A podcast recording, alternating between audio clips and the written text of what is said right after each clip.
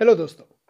आज हम बात करेंगे एक ऐसे इंसान की जिसने अपनी क्रांतिकारी सोच और दृढ़ संकल्प से मध्य एशिया के बिखरे हुए कबीलों को एकजुट कर एक घातक सेना में तब्दील कर दिया। एक ऐसा इंसान जो अपने समय के लिए जितना प्रगतिशील था, उतना ही निष्ठुर और निर्दयी भी था। एक ऐसा इंसान जिसने इतिहास के सबसे बड़े अविरल भूमि साम्राज्य की बुनियाद रखी और इस लक्ष्य को पाने के लिए अनेक बेगुनाह लोगों और जातियों को नष्ट कर दिया। आज हम बात करेंगे मशहूर मंगोल सम्राट चिंगिस खान की।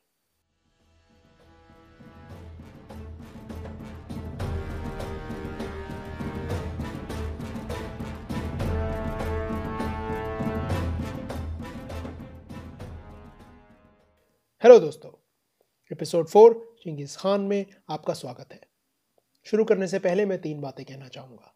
पहला इस एपिसोड में कुछ क्रूर अत्याचारों का ज़िक्र है, जिसमें से कुछ बच्चों और औरतों पर है। तो आगे बढ़ने से पहले सावधानी बरतिएगा।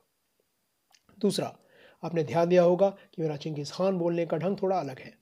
हालाँकि भारत में इसे चंगेज़ खान बोलते हैं और पश्चिमी सभ्यता इसे गेंगिस खान के नाम से जानती है, पर मंगोलियन भाषा में इसका नाम है चिंगिस खान या चिंगिस खान और मेरी कोशिश रहेगी कि मैं मंगोलियन तरीका ही इस्तेमाल करूँ। और तीसरा कि चिंगिस खान की कहानी के बारे में हमारे पास बहुत सारे साक्ष्य नहीं हैं। इसलिए इस एपिसोड में जो डेट्स हैं, वो थोड़ी इधर उधर हो सकती हैं। तो कहानी शुरू होती है उत्तरी मंगोलिया के देलून बोलदोग नाम के इलाके में, जहाँ 1162 में तेमुजिन नाम के लड़के का जन्म हुआ। इसकी माँ का नाम था होलून और इसके पिता थे येसुगाई बागातोर, जो खमग मंगोल नाम के एक परिसंघ के एक मुखिया थे। बारहवीं सदी के मंगोलिया में जीवन आसान नहीं था। यहाँ दक्षिण में गोबी रेगिस्तान है और उत्तर और पश्चिम में पहाड़। इनके बीच में है Mongolian Manchurian grassland steppe. Grassland यानी ऐसी ज़मीन जहाँ दूर दूर तक सिर्फ़ अलग अलग तरह की घास और छोटे मोटे पौधे हैं, पर पेड़ नहीं है। गर्मी के महीनों में यहाँ बहुत गर्मी पड़ती है और सर्दी के महीनों में जानलेवा सर्दी। लोग बंजारों की तरह रहते हैं। कबीलों में एकजुट होकर लोग अपने परिवारों और जानवरों के साथ बेहतर चराई की खोज में इधर से उधर घूमते रहते हैं। उनका रहन सहन काफ़ी साधारण है और ज़्यादातर परिवार एक गोल टेंट में रहते हैं। इसे गिर कहा जाता है और लोग इसे अपने साथ समेट कर लेकर चलते हैं। घोड़ों का यहाँ बहुत महत्व है और यहाँ के लोग बचपन से ही घोड़सवारी सीखना शुरू कर देते हैं। हालाँकि इस समाज में कुछ नियम और कानून है, पर कबीलों के बीच लड़ाई और खून खराबा आम बात है। 1171 में जब तेमुजिन आठ या नौ साल का था तो येसुगाई ने उसकी शादी एक दूसरे कबीले में बोरते नाम की लड़की से तय कर दी। उनके रिवाज के मुताबिक, अगले कुछ साल तेमुजिन को बोरते के घर में रहकर उसके परिवार की सेवा करनी थी, जिसके बाद करीब 12 साल की उम्र में वो बोरते से शादी करके वापस अपने घर लौट सकता था। यसुगाई तेमुजिन को बोरते के घर छोड़कर वापस आ रहा था, पर रास्ते में उसे टाटर समुदाय के लोग मिले, जिन्होंने उसे धोखे से जहर खिला दिया। इससे उसकी मृत्यु हो गई।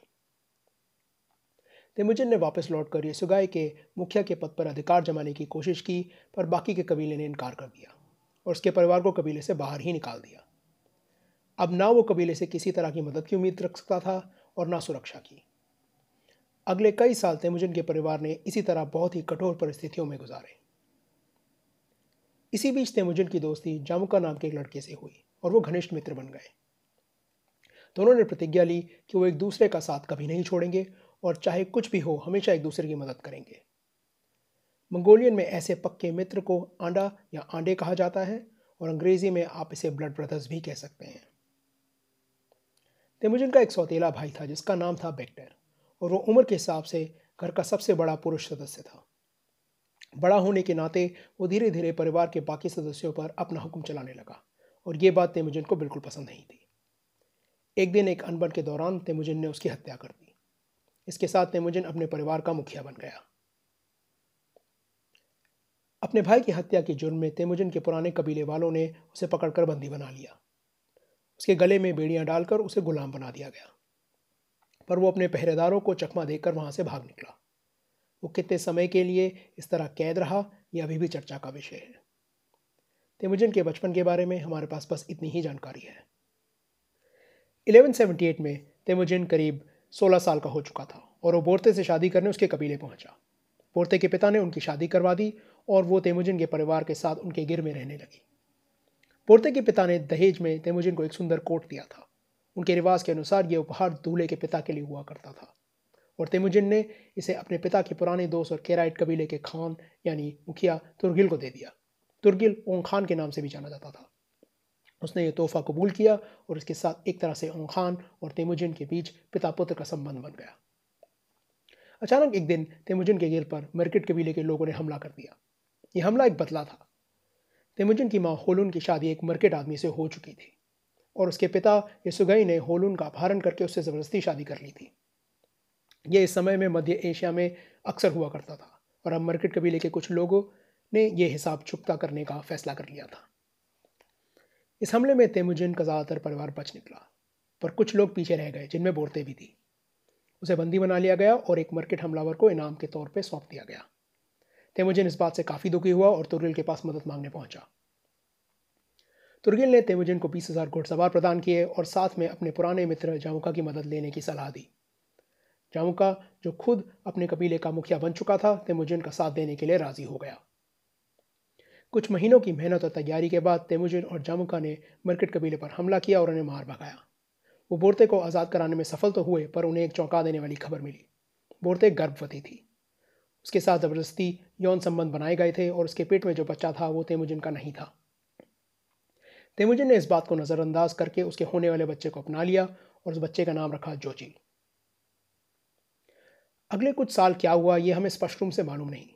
हमें इतना पता है कि तेमुजिन ने कई छोटे बड़े कबीलों पर हमला करके धीरे धीरे अपनी स्थिति मज़बूत बनाई। कहा जाता है कि एक बार फिर तेमुजिन जामुका और तुर्गिल ने मिलकर मरकट कबीले पर हमला किया। और इस जीत के बाद तेमुजिन और जामुका के कबीले साथ में रहने लगे। पर धीरे धीरे तेमुजिन और जामुका के बीच मतभेद बढ़ने लगे। जामुका एक कुलीन परिवार से था और उसका मानना था कि उन्हें मंगोल समाज की परंपरा का पालन करना चाहिए और ज़रूरी जिम्मेदारियाँ सिर्फ़ कुलीन परिवार के सदस्यों को देनी चाहिए। पर तेमुजिन का मानना था कि हर दर्जे के व्यक्ति को तरक्की का बराबर मौका मिलना चाहिए और ऊँचे पद, काबिलियत के आधार पर बांटे जाने चाहिए, ना कि ये देखकर कि कौन किस परिवार से था। तेमुजिन और जामुका के बीच की दरार इतनी बढ़ गई कि तेमुजिन ने जामुका से अलग होने का निर्णय ले लिया। जामुका के कबीले के निचले वर्गों के कई परिवारों ने तेमुजिन के साथ जाने का फैसला किया। उन्हें विश्वास था कि तेमुजिन के शासन में उन्हें आगे बढ़ने का वो मौका मिलेगा जो जामुका के राज्य में उन्हें कभी नहीं मिलता। इसी के साथ जिगरी दोस्त कट्टर दुश्मन बन गए। ये सिर्फ़ दो शासकों का टकराव नहीं था, बल्कि दो विचारधाराओं का टकराव था।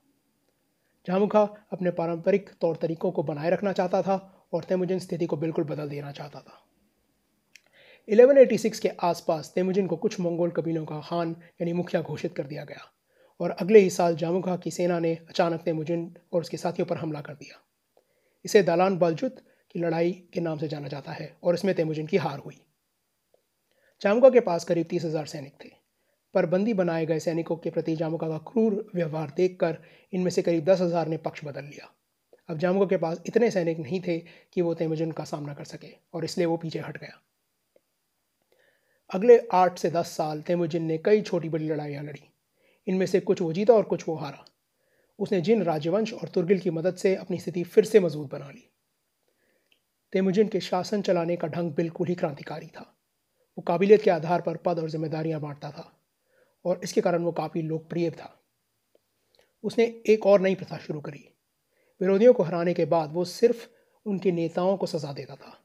बाकी लोगों को वो बराबर अधिकार देकर अपने कबीले में शामिल कर लेता था। इसके दो फ़ायदे थे। पहला, उसके सैनिकों की संख्या बढ़ने लगी और दूसरा, कि बिखरे हुए कबीलों को जोड़ने का ये एक असरदार तरीका था। वो देख रहा था कि कई पीढ़ियों से आसपास के बड़े राज्य कबीलों के बीच लड़ाई झगड़ा करवाकर उन्हें विभाजित और कमज़ोर रखते थे और तेमुजिन इस घटना चक्र को तोड़ देना चाहता था। तेमुजिन ने अपनी सेना के लिए कई नए नियम बनाए। उसका मानना था कि लड़ाई में जीत हासिल करते ही सैनिक भागते हुए विरोधियों को छोड़कर उनके घरों को लूटने में लग जाते थे। इससे विरोधियों को वापस आकर फिर से हमला करने का मौका मिल जाता था। उसने ये नियम बनाया कि अब से लूट मार तब तक नहीं शुरू की जाएगी जब तक पूरी तरह से जीत हासिल ना कर ली जाए। और उसके बाद भी अंधाधुन लूट मार नहीं होगी, सारी लूट इकट्ठा की जाएगी और तेमुजिन अपने हिसाब से उसे सैनिकों में बांटेगा। उसने ये भी तय किया कि अगर कोई सैनिक लड़ाई में मारा जाए तो उसके हिस्से की लूट उसकी विधवा और बच्चों को दे दी जाए। इससे कबीले वालों की तेमुजन के प्रति वफादारी और भी बढ़ गई। तेमुजन के कबीले में अब कई समुदाय के लोग थे। इन सबको एकजुट रखने के लिए उसने अपनी सेना को दस दस के हिसाब से बांटना शुरू किया। दस सैनिकों की टोली को अरबान कहा जाता था। एक अरबान के सैनिक हमेशा साथ रहते थे और एक परिवार की तरह, चाहे वो कहीं से भी आए हों। दस अरबान मिलकर एक जागुन यानी कंपनी बनाते थे। दस जागुन मिलकर एक मिंगन यानी बटालियन जिसमें हज़ार सैनिक थे और दस मिंगन मिलकर एक तुमन बनाते थे जिसमें दस हज़ार सैनिक होते थे। तेमुजिन को टक्कर देने के इरादे से उसके विरोधियों ने मिलकर 1201 के आसपास जामुका को गुरखान घोषित कर दिया। गुरखान का मतलब था परम शासक। जामुका और उसकी सेना ने तेमुजिन पर कई हमले किए और हर बार उसे हराने में असफल रहे। 1203 में तेमुजिन के पुराने साथी तुर्गिल ने अपने बेटे की बातों में आकर और तेमुजिन की बढ़ती ताकत से जलन के कारण उसे धोखे से मारना चाहा। तेमुजिन को उनकी योजना की खबर पहले ही लग गई और वो वहाँ से बच निकला। इसके बाद तुर्गिल और जामुका ने मिलकर तेमुजिन के कबीले पर हमला कर दिया।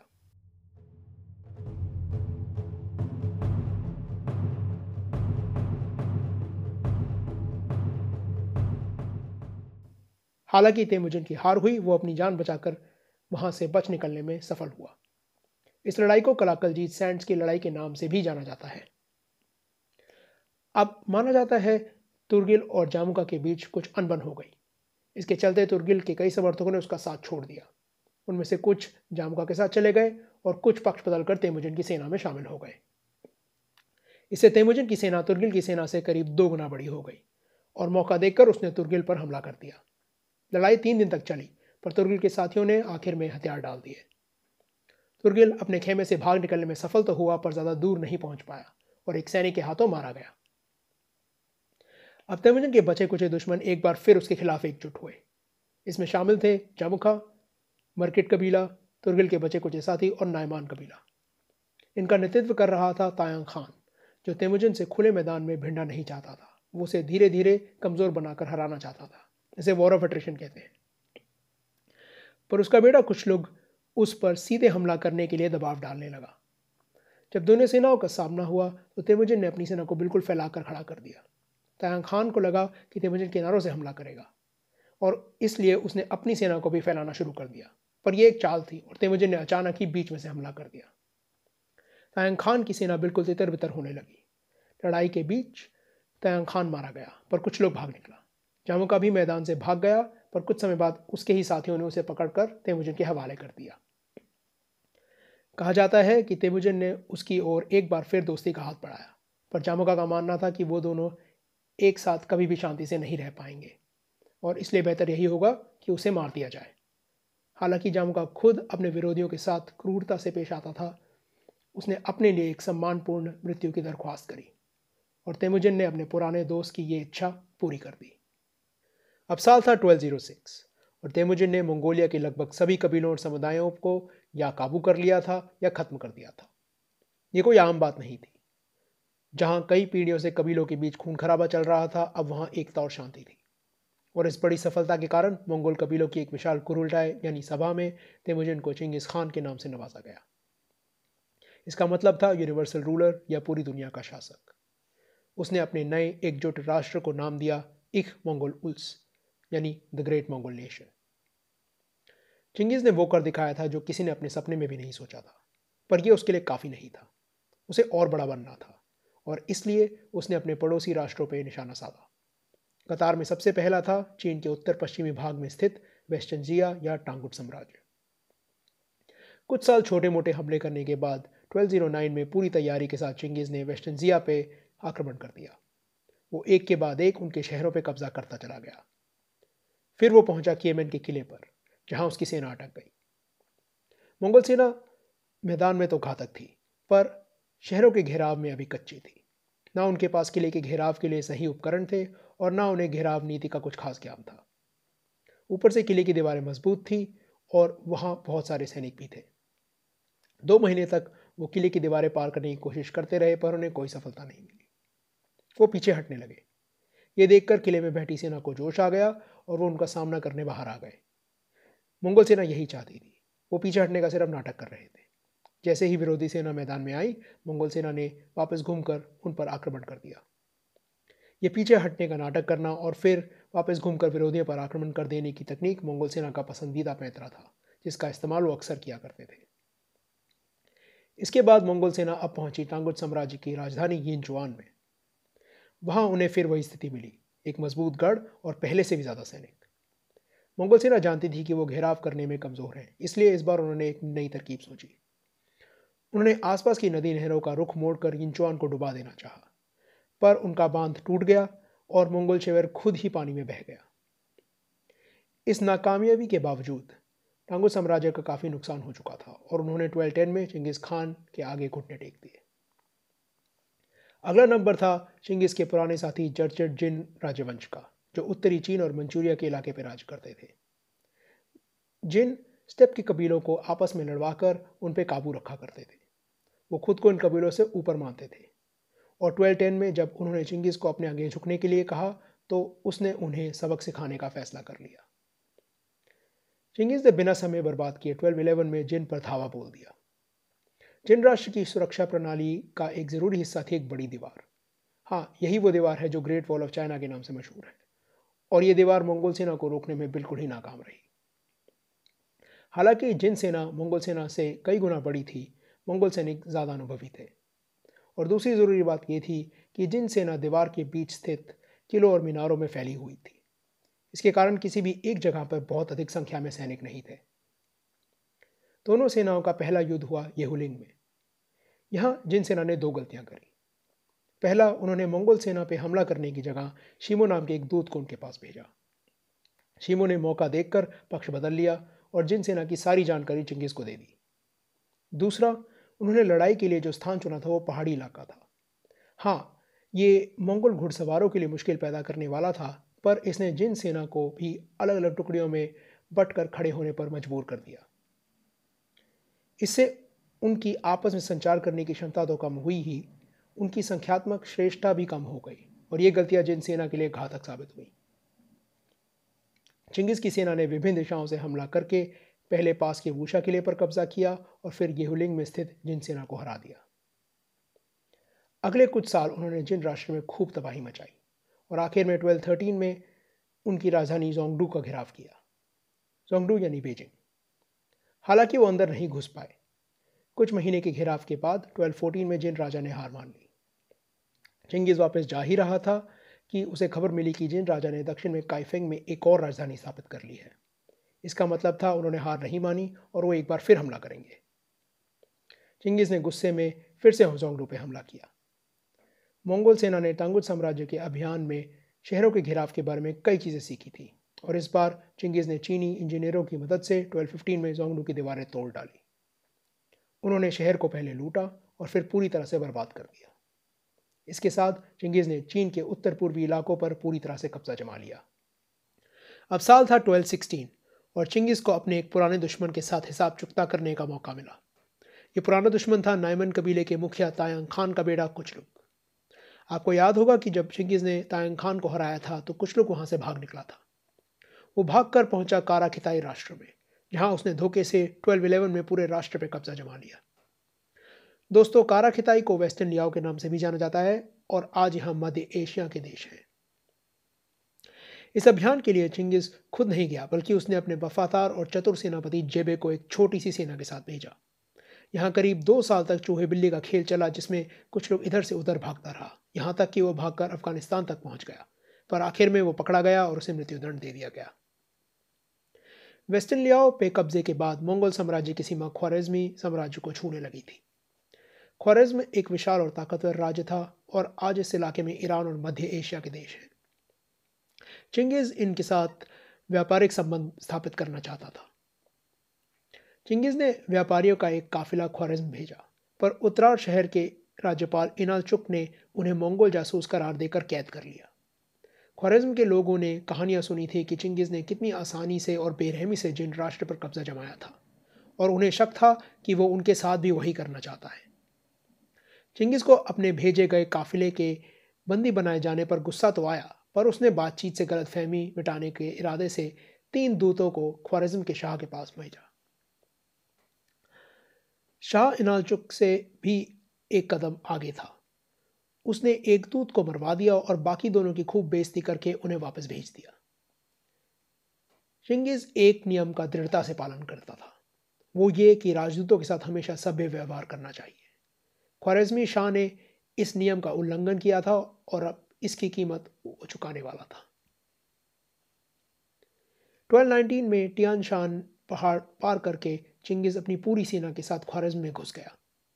वो पूरी तैयारी के साथ आया था। उसने अपने जासूसों के द्वारा ख्वारिज्म के बारे में पहले ही काफ़ी जानकारी बटोर ली थी। उसने अपनी सेना में भी कई बदलाव किए थे, जिसमें सबसे अहम था शहरों की रक्षात्मक दीवारों को तोड़ने के लिए चीनी इंजीनियर और नए हथियार जमा करना। और दूसरी तरफ़ थी ख्वारिज्मी शाह की सेना, जो शायद मंगोल सेना से छोटी थी और अलग अलग शहरों में बटी हुई थी। उनके बीच कोई केंद्रीय नीति नहीं थी। ऊपर से ख्वारिज्म के अलग अलग क्षेत्रों के बीच कोई खास एकता भी नहीं थी और काफ़ी लोग तो शाह को बिल्कुल ही पसंद नहीं करते थे। आक्रमण की शुरुआत हुई फरगाना घाटी से, जहाँ चिंगिस के सबसे बड़े बेटे जोची और उसके अनुभवी सेनापति जेबे ने तबाही मचा दी। जल्द ही चिंगिस के दो और बेटों चगटाए और ओगड़ाए ने उत्तरार शहर का घेराव कर लिया। उत्तरार की सैनिक टोली अपनी जगह पर जमी रही, पर कुछ महीनों बाद एक गद्दार ने मंगोल सेना के लिए दरवाजे खोल दिए। हालाँकि मंगोल सेना को नुकसान हुआ, पर शहर के ज़्यादातर निवासी या तो मारे गए या बंदी बना लिए गए। राज्यपाल इनालचुक को मृत्युदंड दिया गया। कहा जाता है उसके गले में पिघला हुआ चांदी डालकर उसे बड़ी क्रूरता से मारा गया। चिंगिस का अगला निशाना बना बुखारा शहर। माना जाता है कि बुखारा पर आक्रमण करने के लिए मंगोल सेना ने इतनी तेज़ी से किजिल कुंभ रेगिस्तान पार किया कि ख्वारजमी शाह को मौका ही नहीं मिला अपनी योजना बनाने का। खैर, बुखारा की दीवारें पहले ही कमज़ोर थी और मंगोल सेना का अचानक हमला वो सह नहीं पाई। जिसने भी मंगोल सेना से लड़ने की हिम्मत की थी, वो मारा गया। जो लोग कारीगरी करते थे, उन्हें मंगोल राज्य के दूसरे हिस्सों में काम के लिए भेज दिया गया। जिन युवाओं ने लड़ाई में हिस्सा नहीं लिया था, उन्हें मंगोल सेना में भर्ती कर लिया गया। और बाकी के निवासियों को या तो गुलाम बना लिया गया या फिर मौत के घाट उतार दिया गया। मंगोल सेना की दहशत चारों ओर फैल चुकी थी और चिंगिस ने इसे एक मानसिक हथियार के रूप में इस्तेमाल किया। उसने मंगोल सेना की भयानक क्रूरता की खबरें, जिसमें से कुछ हकीकत थी और कुछ अफवाहें दूर दूर तक फैला दी, ताकि ख्वारजमी सैनिकों और नागरिकों का मनोबल कमज़ोर हो जाए। साथ ही उसने शाह की सेना के आपसी मतभेदों को हवा देना शुरू कर दिया, जिससे सेना के अंदर की दरारें और बढ़ गई। 1220 में मंगोल सेना ने ख्वारज्म की राजधानी समरखंड का घेराव किया। समरखंड की दीवारें मज़बूत थी और यहाँ काफ़ी मात्रा में सैनिक भी थे। मंगोल सेना ने यहाँ अत्यंत क्रूरता का प्रदर्शन किया। सबसे पहले उन्होंने हमला करते हुए ख्वारजमी कैदियों को इंसानी ढाल के रूप में इस्तेमाल किया। कुछ दिनों के घेराव के बाद जब उन्होंने शहर पर कब्जा कर लिया तो उन्होंने अपना दया का वादा तोड़कर सभी सैनिकों को मार डाला। कहा जाता है, इसके बाद शहर के सभी निवासियों को एक मैदान में इकट्ठा करके उन्हें भी मार दिया गया। इस बीच शाह वहाँ से निकलने में सफल हुआ। हालाँकि मंगोल सेना उसे पकड़ने में नाकाम हुई, वो कुछ समय बाद कुदरती कारणों से मर गया। ख्वारिज्मी साम्राज्य अब बुरी तरह से लड़खड़ा रहा था। ख्वारिज्मी सेना का बस एक आखिरी गढ़ बचा था उर्गेंज यहाँ के सैनिकों ने बहुत दृढ़ता से शहर को बचाने की कोशिश की। और मंगोल सेना को काफ़ी ज़ोरदार टक्कर भी दी, पर आखिर में वो सफल रहे। हर बार की तरह कारीगरों को मंगोल राष्ट्र के और हिस्सों में भेज दिया गया औरतों और बच्चों को मंगोल सैनिकों को लूट के तौर पर दे दिया गया और बाकी निवासियों को मौत के घाट उतार दिया गया। पर यहाँ एक मुसीबत जन्म ले रही थी, जिसके लिए चिंगिस बिल्कुल तैयार नहीं था। चिंगिस ने अपने बड़े बेटे जोची से यह वादा किया था कि उर्गेंज शहर उसके हवाले कर दिया जाएगा। इसलिए जोची उर्गेंज के सैनिकों से समझौता करने की कोशिश कर रहा था, क्योंकि वो नहीं चाहता था कि शहर उसके हाथ आने से पहले तहस नहस हो चुका हो। चिंगिस का दूसरा बेटा चगटाई इस बात से नाखुश था और उसकी राय में ये कायरता थी चगटाई और जोची के बीच के रिश्ते वैसे ही कुछ खास नहीं थे। जोची वैसे तो चिंगिस का सबसे बड़ा बेटा था, पर माना जाता है कि चिंगिस उसका असली पिता नहीं था और इस बात को लेकर परिवार में काफ़ी तनाव था। खैर कारण जो भी हो, चिंगिस ने सेना की कमान जोची से लेकर ओगेडाई के हवाले कर दी। इससे जोची को बहुत बेजती महसूस हुई और उसके और बाकी के परिवार के बीच बहुत बड़ी दरार पड़ गई। अभियान खत्म करने से पहले मंगोल सेना ने चिंगिस के सबसे छोटे बेटे टोलुई के नेतृत्व में एक बार फिर खोरासान नाम के क्षेत्र पर हमला किया। यहाँ उन्होंने क्रूरता की सारी हदें पार कर दी और बल्क मर्व और निशापुर जैसे शहरों को पूरी तरह से बर्बाद कर दिया। बड़ी बेरहमी से इन शहरों के लगभग सभी निवासियों की हत्या कर दी गई। कहा जाता है कि निशापुर में तो इंसान क्या कुत्ते बिल्लियों को भी नहीं बख्शा गया। 1221 तक ख्वारिज्मी साम्राज्य पूरी तरह से बर्बाद होकर चिंगिस के कब्जे में आ चुका था। इस अभियान को इतिहास के सबसे क्रूर और खूनी अभियानों में गिना जाता है। कहा जाता है कि इस अभियान में मंगोल सेना ने कई लाखों लोगों को मार दिया। सही आंकड़े चर्चा का विषय है, पर माना जाता है कि इस क्षेत्र की करीब 90 प्रतिशत जनसंख्या मंगोल सेना के हाथों मारी गई। चिंगिस के लिए ये कत्लेआम सिर्फ़ और सिर्फ़ इस क्षेत्र के निवासियों पर काबू रखने का ज़रिया था। धर्म और जाति की इसमें कोई भूमिका नहीं थी। अब मंगोल सेना वापस अपने घर जाने की तैयारी करने लगी। सेना दो भागों में बट गई। एक हिस्सा चिंगिस के साथ अफ़गानिस्तान और उत्तरी भारत होता हुआ निकला और दूसरा हिस्सा चिंगिस के सबसे मशहूर सेनापति सुबुताई के नेतृत्व में कैस्पियन सी और ब्लैक सी के इलाकों पर कब्जा जमाता हुआ निकला। इस इलाके में जॉर्जिया अर्मीनिया अजरबैजान और किएवन रूस जैसे राष्ट्र थे। दोनों हिस्से करीब 1225 में वापस मंगोलिया पहुँच गए। मंगोल सेना पिछले 20 साल से सिर्फ़ युद्ध पे युद्ध लड़ती जा रही थी, पर अभी भी ये रुकने का समय नहीं था। वेस्टर्न जिया के टंगुट साम्राज्य ने ख्वारज़म पे हमला करने के दौरान चिंगिस की सहायता करने से इनकार कर दिया था और जिन साम्राज्य के साथ मिलकर मंगोल सेना के खिलाफ एक गठबंधन बना लिया था। चिंगिस ने टांगुट साम्राज्य को तबाह करने का फैसला कर लिया। मंगोल सेना अब पहले से ज़्यादा समझदार, शातिर और घातक बन चुकी थी और 1225 1226 में करीब एक लाख अस्सी हज़ार सैनिकों के साथ चिंगिस ने आक्रमण कर दिया। अब क्योंकि मंगोल सेना उत्तर में थी और वेस्टर्न जिया की मुख्य सेना दक्षिण में राजधानी यिंचुआन में, इसलिए उत्तर में मंगोल सेना को रोकने वाला कोई नहीं था। वो एक के बाद एक वेस्टर्न जिया के शहरों पर कब्जा करते करते यिंचुआन तक पहुँच गए। दोनों सेनाओं का सामना येलो रिवर की लड़ाई में हुआ, जहाँ माना जाता है कि करीब तीन लाख टांगुट सैनिक मारे गए। येलो रिवर की लड़ाई जीतने के बाद मंगोल सेना ने यिंचुआन का घेराव किया और आसपास के इलाकों में तबाही मचाना शुरू कर दिया। चिंगिस ने जिन को सबक सिखाने के लिए उन पर हमला करने की तैयारी भी शुरू कर दी। लेकिन अगस्त 1227 में इंचवान के आत्मसमर्पण से कुछ ही दिन पहले अचानक ही पैंसठ साल की उम्र में चिंगिस खान की मृत्यु हो गई। उसकी मृत्यु कैसे हुई, ये अभी भी एक राज है। कुछ लोग मानते हैं कि वो कुदरती कारणों से मारा गया, कुछ कहते हैं कि वो युद्ध में मारा गया, और कुछ लोग कहते हैं कि वो घोड़े से गिरने के कारण लगी चोटों से मारा गया। उसने मरने से पहले अपने छोटे बेटे उगडाई को अगला खान नियुक्त कर दिया था। उसके दो बड़े बेटे जोची और चगदाई एक दूसरे से नफरत करते थे और पहले ही एक दूसरे को खान के रूप में स्वीकार करने से इनकार कर चुके थे। चिंगेज ने मरने से पहले ये आदेश भी दिया था कि उसे बिना किसी निशान के दफनाया जाए और माना जाता है कि उसे मंगोलिया में कहीं दफनाया गया। कहाँ? ये तो कोई नहीं जानता। शायद उसके जन्म स्थान के पास कहीं। तो हम चिंगिस खान के बारे में क्या कह सकते हैं? वो अच्छा आदमी था या बुरा? अगर आपने पिछले कुछ एपिसोड सुने हैं तो शायद आप इस बात से सहमत होंगे कि इस सवाल का कोई जवाब नहीं है। असल में शिंगिज अलेक्जेंडर सीजर जैसे व्यक्तियों के मामले में इस सवाल का कोई मतलब भी नहीं है। मंगोल लोगों के लिए चिंगिज एक हीरो था, और जो लोग उसकी महत्वाकांक्षा का शिकार बने, उनके लिए एक खौफनाक राक्षस। ये सच है कि चिंगिस खान एक प्रगतिशील व्यक्ति था, जो शासन और युद्ध की कलाओं को बारीकी से समझता था। यह भी सच है कि उसने एक ऐसे साम्राज्य की बुनियाद रखी जिसने पूर्वी और पश्चिमी सभ्यताओं को मिलने का मौका दिया, जिससे व्यापार और विचारों का आदान प्रदान संभव हो पाया। पर यह भी सच है कि इस विशाल साम्राज्य की कीमत लाखों बेगुनाहों ने अपने खून से चुकाई थी।